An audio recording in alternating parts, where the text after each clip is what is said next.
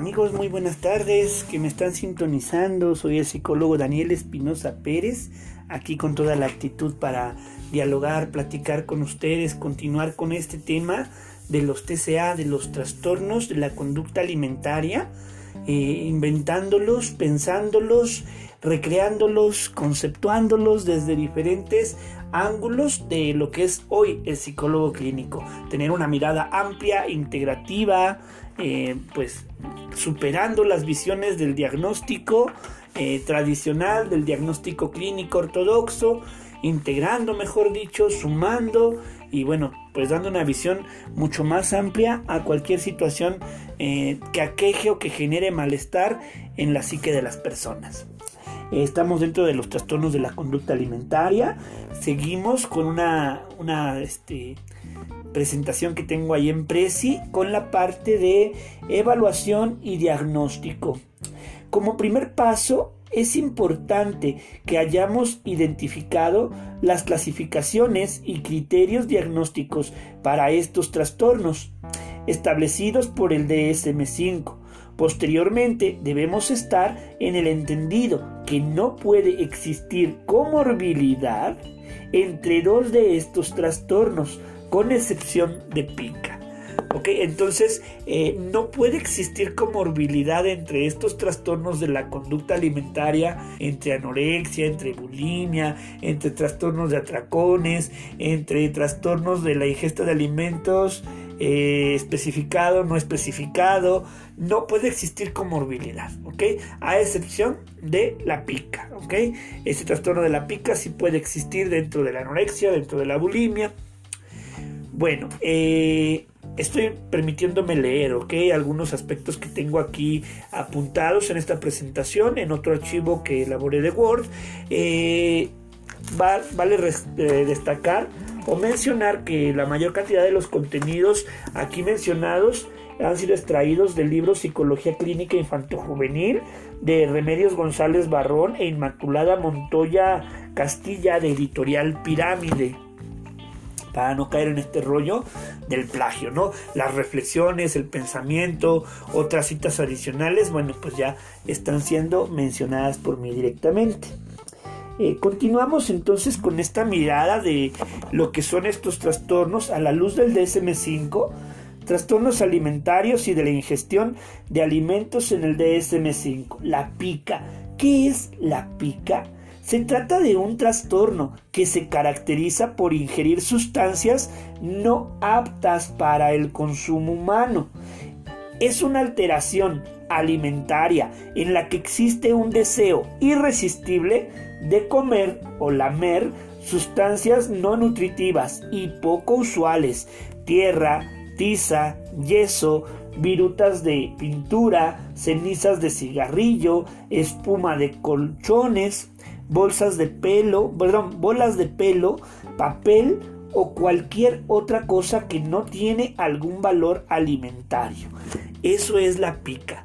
Cabe destacar que la mayor cantidad de trastornos clasificados y algunos otros problemas de la vida van más allá de la voluntad humana. A veces las familiares, los amigos dicen, pues que no puedes aguantarte, pues que no puedes dejar de hacerlo. Hay situaciones psicológicas que escapan a la voluntad y al control humano. Y eso es importante que el clínico lo tenga presente. Si el paciente está viniendo a consultar, es obvio que hay algo dentro de su voluntad que no está siendo lo suficientemente fuerte.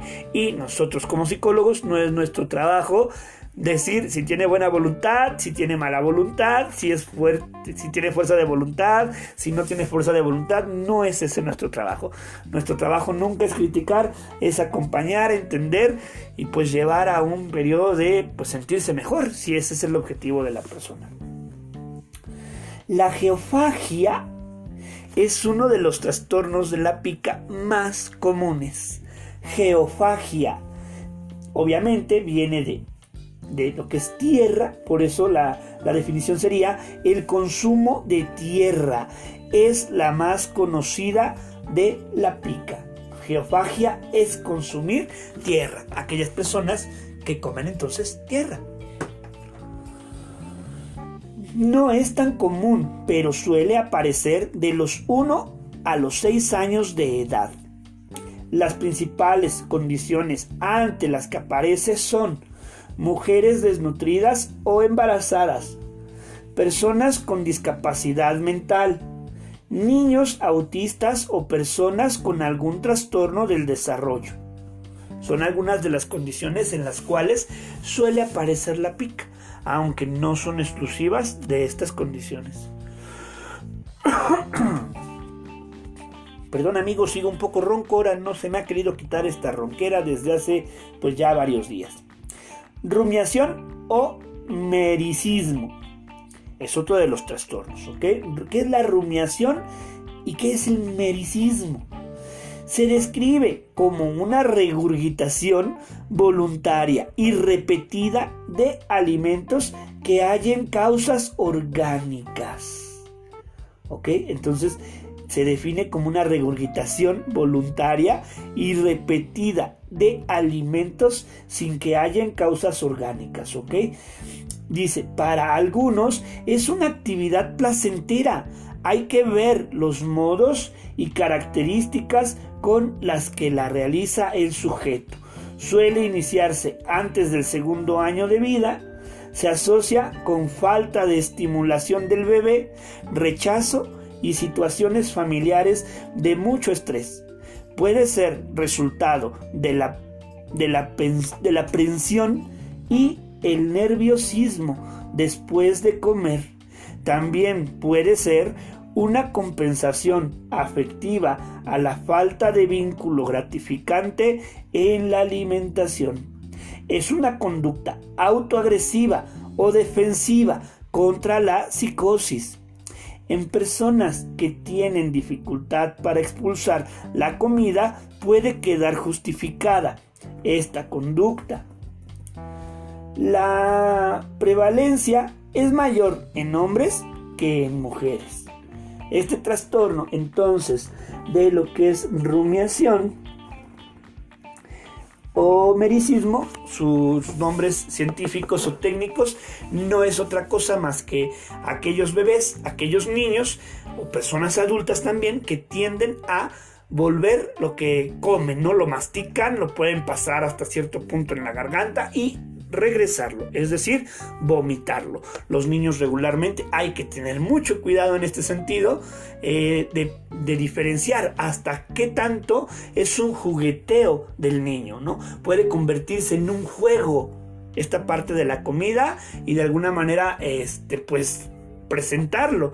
Muchas veces, a pesar de que comienza como un juego, los padres refuerzan esta conducta, a veces al prohibírsela a veces al regañarlo, a veces al pensar que es algo malo y que tiene que corregirlo inmediatamente. Entonces, bueno, pues ahí está lo que es la regurgitación, rumiación o mericismo. Otro trastorno es el trastorno de evitación y restricción de la ingestión de alimentos. El rechazo de nuevos alimentos en la niñez no se considera ningún problema, más bien es una etapa típica en su desarrollo. Por supuesto, los niños se acostumbran a comer cierto tipo de alimentos y es difícil en etapas tempranas de la vida que puedan adaptarse a una amplia variedad de los mismos. Por eso desarrollan como platillos favoritos típicos y los convierten inclusive en una rutina. Posteriormente es un desarrollo evolutivo también la alimentación en el hecho de que vayan incorporando nuevos alimentos. Desde un enfoque cognitivo-conductual es importante ver la influencia que tienen los padres en el modelamiento de construir hábitos sanos de alimentación. Mm, los problemas alimentarios en la infancia implican generalmente el rechazo de alimentos. En este trastorno se incluyen la deficiencia en el desarrollo de habilidades alimentarias, dificultad para ingerir o tomar líquidos, rechazo a comer debido a la aversión a diversas características sensoriales de las comidas y una falta de apetito general o falta de interés por la alimentación.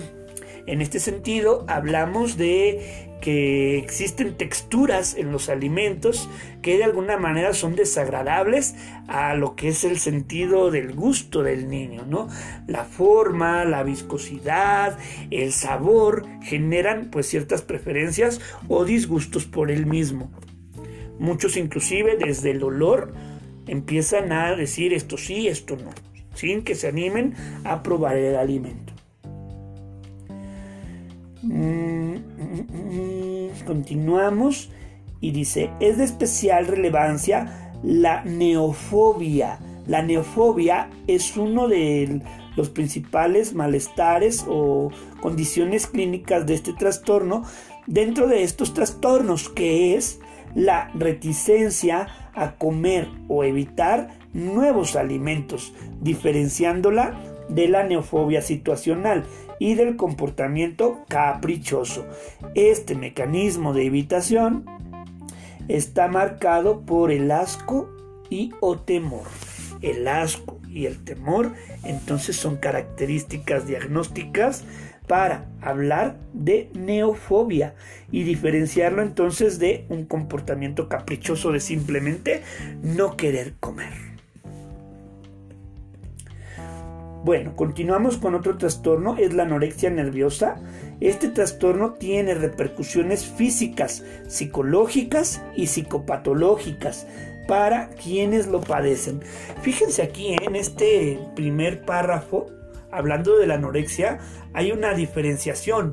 Pareciera que no es lo mismo cuestiones eh, psicológicas y psicopatológicas. Y pues efectivamente, que creen que no es lo mismo. Un psicólogo puede atender condiciones patológicas, pero también problemas de la vida cotidiana, problemas que no necesariamente se encuentran dentro de una clasificación patológica y que también requieren de una intervención psicológica. La anorexia son alteraciones perdón, dentro de las alteraciones cognitivas que presenta la anorexia, se caracteriza por pensamientos alterados relacionados con la comida, el peso y la figura. Estas personas rechazan la posibilidad de ser obesas y piensan que el éxito personal, como la aceptación social, se basa en la delgadez el peso y la figura lo modifican a través de la dieta. Tienen una percepción extrema para detectar las menores variaciones en la dinámica digestiva, el llenado y vaciado del estómago, el proceso de los alimentos, los movimientos intestinales y las variaciones de peso. O sea, son personas muy autocríticas, muy autoobservadoras, con un nivel alto de introspección, en un sentido pues obviamente distorsionado de la forma y de la figura que presentan. Las alteraciones conductuales comienzan a reducir lo que a su criterio o por cultura consideran alimentos que engordan, rechazando las grasas y los hidratos de carbono. Mienten diciendo que no tienen apetito o que ya comieron. Ya comí, de veras. Tiran la comida, la esconden o simplemente defienden su postura de dieta de una manera terca. Algunas alteraciones en su forma de comer son olvidan las normas sociales para comer, son personas que pueden comer con la mano, que de alguna manera mastican con la boca abierta, se llenan la boca, eh, desmenuzan completamente la comida, la pueden llegar hasta estropear. Cocinan para otros al grado de volverse expertas o expertos en la cocina. ¿Ok? Porque pues obviamente al ver, al estar este, oliendo la comida, sienten que ya se llenaron. Recurren a laxantes y el ejercicio exagerado, vomitando después de comer a escondidas. Utilizan de manera exagerada los diuréticos, complicando su cuadro clínico. Hiperactividad, prescindiendo de transporte o medios que reduzcan la movilidad corporal, ¿ok? Entonces son personas que pueden irse caminando varios kilómetros de alguna manera por ese nivel de hiperactividad que tienen y obviamente para constituirlo como parte de su rutina de ejercicio exagerado.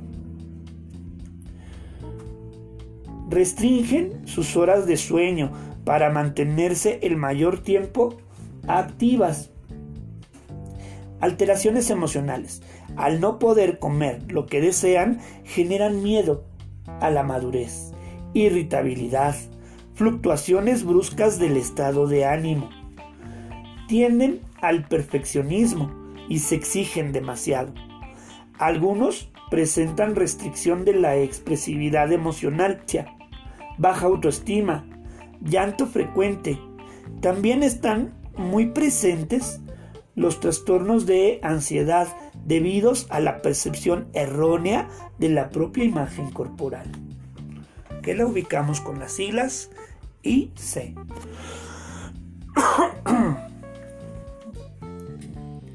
Los trastornos más comunes de comorbilidad con la anorexia suelen ser trastorno límite de personalidad, trastorno depresivo y trastorno ansioso. Hay que revisar bien estos trastornos, checar los cuadros clínicos y las características diagnósticas que pueden cumplir para estos. Alteraciones físicas. Pérdida de peso que lleva a la desnutrición y que se mide a través del IMC, índice de masa corporal. Las consecuencias de la desnutrición son anemia, debilidad muscular, digestión lenta y molesta, estreñimiento, mareos por hipotensión, hipotermia, bradicardia, calambres, insomnio, amenorrea en las mujeres, que obviamente la amenorrea es la ausencia de periodos menstruales. Por ahí se nos estaba escapando a lo mejor otro término del que tengan dudas, pues pueden escribirme y pues ya les daré respuesta o investigarlo como ustedes gusten. La bradicardia, por ejemplo, es una baja frecuencia cardíaca. Ok, disminución de grasa subcutánea y de masa muscular. La piel puede presentarse seca, descamada, con, con carotenemia o acrocianosis, que es la piel azulada, siendo habitual la aparición de lanugo, que es un tipo de forma de vello y o pelo fino corporal ocasionado por la falta de grasa en la piel. Se cae el pelo de manera exagerada y las uñas se tornan quebradizas. Los ojos hundidos eh, fragilidad capilar, hematomas, caries dentales, escaso desarrollo de los caracteres sexuales. Todas estas, bueno, pues son eh, consecuencias o indicadores también físicos de lo que es la anorexia. La prevalencia se presenta con un ratio hombre-mujer de 1 10, es decir, un hombre por cada 10 mujeres con anorexia. Y es más frecuente que comience en la adolescencia. Aunque ya lo decíamos, ¿no? Desde algunos podcasts atrás, referente a que la anorexia puede prefigurar desde la infancia y desde los primeros días de nacido del niño. Bulimia nerviosa es un trastorno cuya valoración ha ido cambiando a lo largo de las distintas revisiones del DSM. Características de las personas bulímicas según cuestiones cognitivas, conductuales, emocionales y físicas. Las alteraciones cognitivas presentan pensamientos erróneos en relación a la comida. Pensamientos erróneos en tanto al peso y la figura. Presentan una actitud arraigada a rechazar la obesidad en ellos. Pacientes con diagnóstico de anorexia nerviosa pueden cronificarse y evolucionar a un diagnóstico de bulimia nerviosa. Es decir, un anoréxico puede con el tiempo llegar a desarrollar bulimia. Pasan de un control estricto de la dieta a un control intermitente, apareciendo atracones y conductas de purga. Es la diferencia que existe con la anorexia nerviosa. Una de las diferencias es esta, el hecho de que alternan periodos de restricción de comida con periodos de atracones.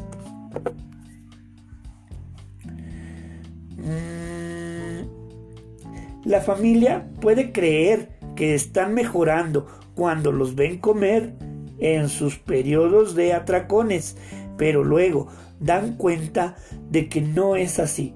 Cuando comienzan a provocar el vómito, que dicho sea de estas conductas, es socialmente peor vista que el hecho de no comer. Además de connotar falta de control. Estos pacientes tienen mayor conciencia de su enfermedad, pero mantienen oculto sus síntomas y no se dejan tratar. Alteraciones conductuales. El patrón de conducta que presenta es desordenada e imprevisible. Respecto a la conducta de atracón, se analizan tres aspectos. Cantidad, frecuencia y tipo de comida que se ingiere. Existen notables diferencias en el consumo de calorías respecto de unos pacientes a otros, yendo de las 1200 calorías hasta un máximo de 50.000 calorías. Se dan hasta 16 atracones por semana. La frecuencia y las formas de comer también son anormales. Comen rápido, voraz, y compulsivamente engullen la comida sin saborearla y en ese momento ya están pensando cómo eliminarla. No disfrutan el hecho de comer, no es placentero el hecho de comer. Engullir es tragarse la comida, pasarla casi sin masticar o inclusive sin masticar. Algunas formas de eliminación de la comida son vómito, abuso de laxantes, abuso de diuréticos, ejercicio excesivo. Características emocionales. Destaca la sensación de carencia afectiva. Mienten continuamente. Muestran intolerancia a la frustración. O sea, no hablamos de poca frustración, ¿eh? Sino es, son intolerantes, no soportan estar frustrados. Buscan placer inmediato. Intentan tapar o cubrir traumas infantiles actualizados. Sienten insatisfacción profunda con todo, pero en especial con su cuerpo. El sentimiento de alivio tras el vómito dura poco y le sigue un sentimiento de desesperación y culpa, comunes en estos pacientes son dependientes y vulnerables a la opinión de los demás. Son impulsivos ante la comida principalmente. Presentan comorbilidad con ansiedad, depresión, irritabilidad, ideaciones suicidas, falta de control de los impulsos, conductas obsesivas, entre otros manifiestan apatía, fatiga, irritabilidad, cambios en el ritmo del sueño, lo que genera una pérdida del rendimiento laboral o escolar y el abandono del cuidado personal. Alteraciones físicas, signos de malnutrición, con afectaciones de vitaminas o electrolitos. Esto obviamente por los diuréticos. El hecho de que las personas con bulimia o anorexia o algún otro trastorno alimentario usen o empleen los diuréticos, pues hacen que de alguna manera eliminen dentro de los líquidos de la orina sales minerales que hacen falta para el equilibrio homeostático. En casos severos, trastornos del ritmo cardíaco, principalmente a causa del potasio. Cambios hormonales y metabólicos, distensión abdominal, estreñimiento, hipertrofia de las glándulas parótidas, pérdida del esmalte dental, lesiones en la garganta, edemas en extremidades, abrasiones, que son lesiones leves en el dorso de las manos, alteraciones endocrinas. Muchas de estas personas, por el exceso de ansiedad que presentan, son más vulnerables a autolesionarse. Trastorno de atracones, TA. Este suele iniciarse en la adolescencia o al inicio de la edad adulta, alternando periodos de atracones compulsivos o ausencia de atracones.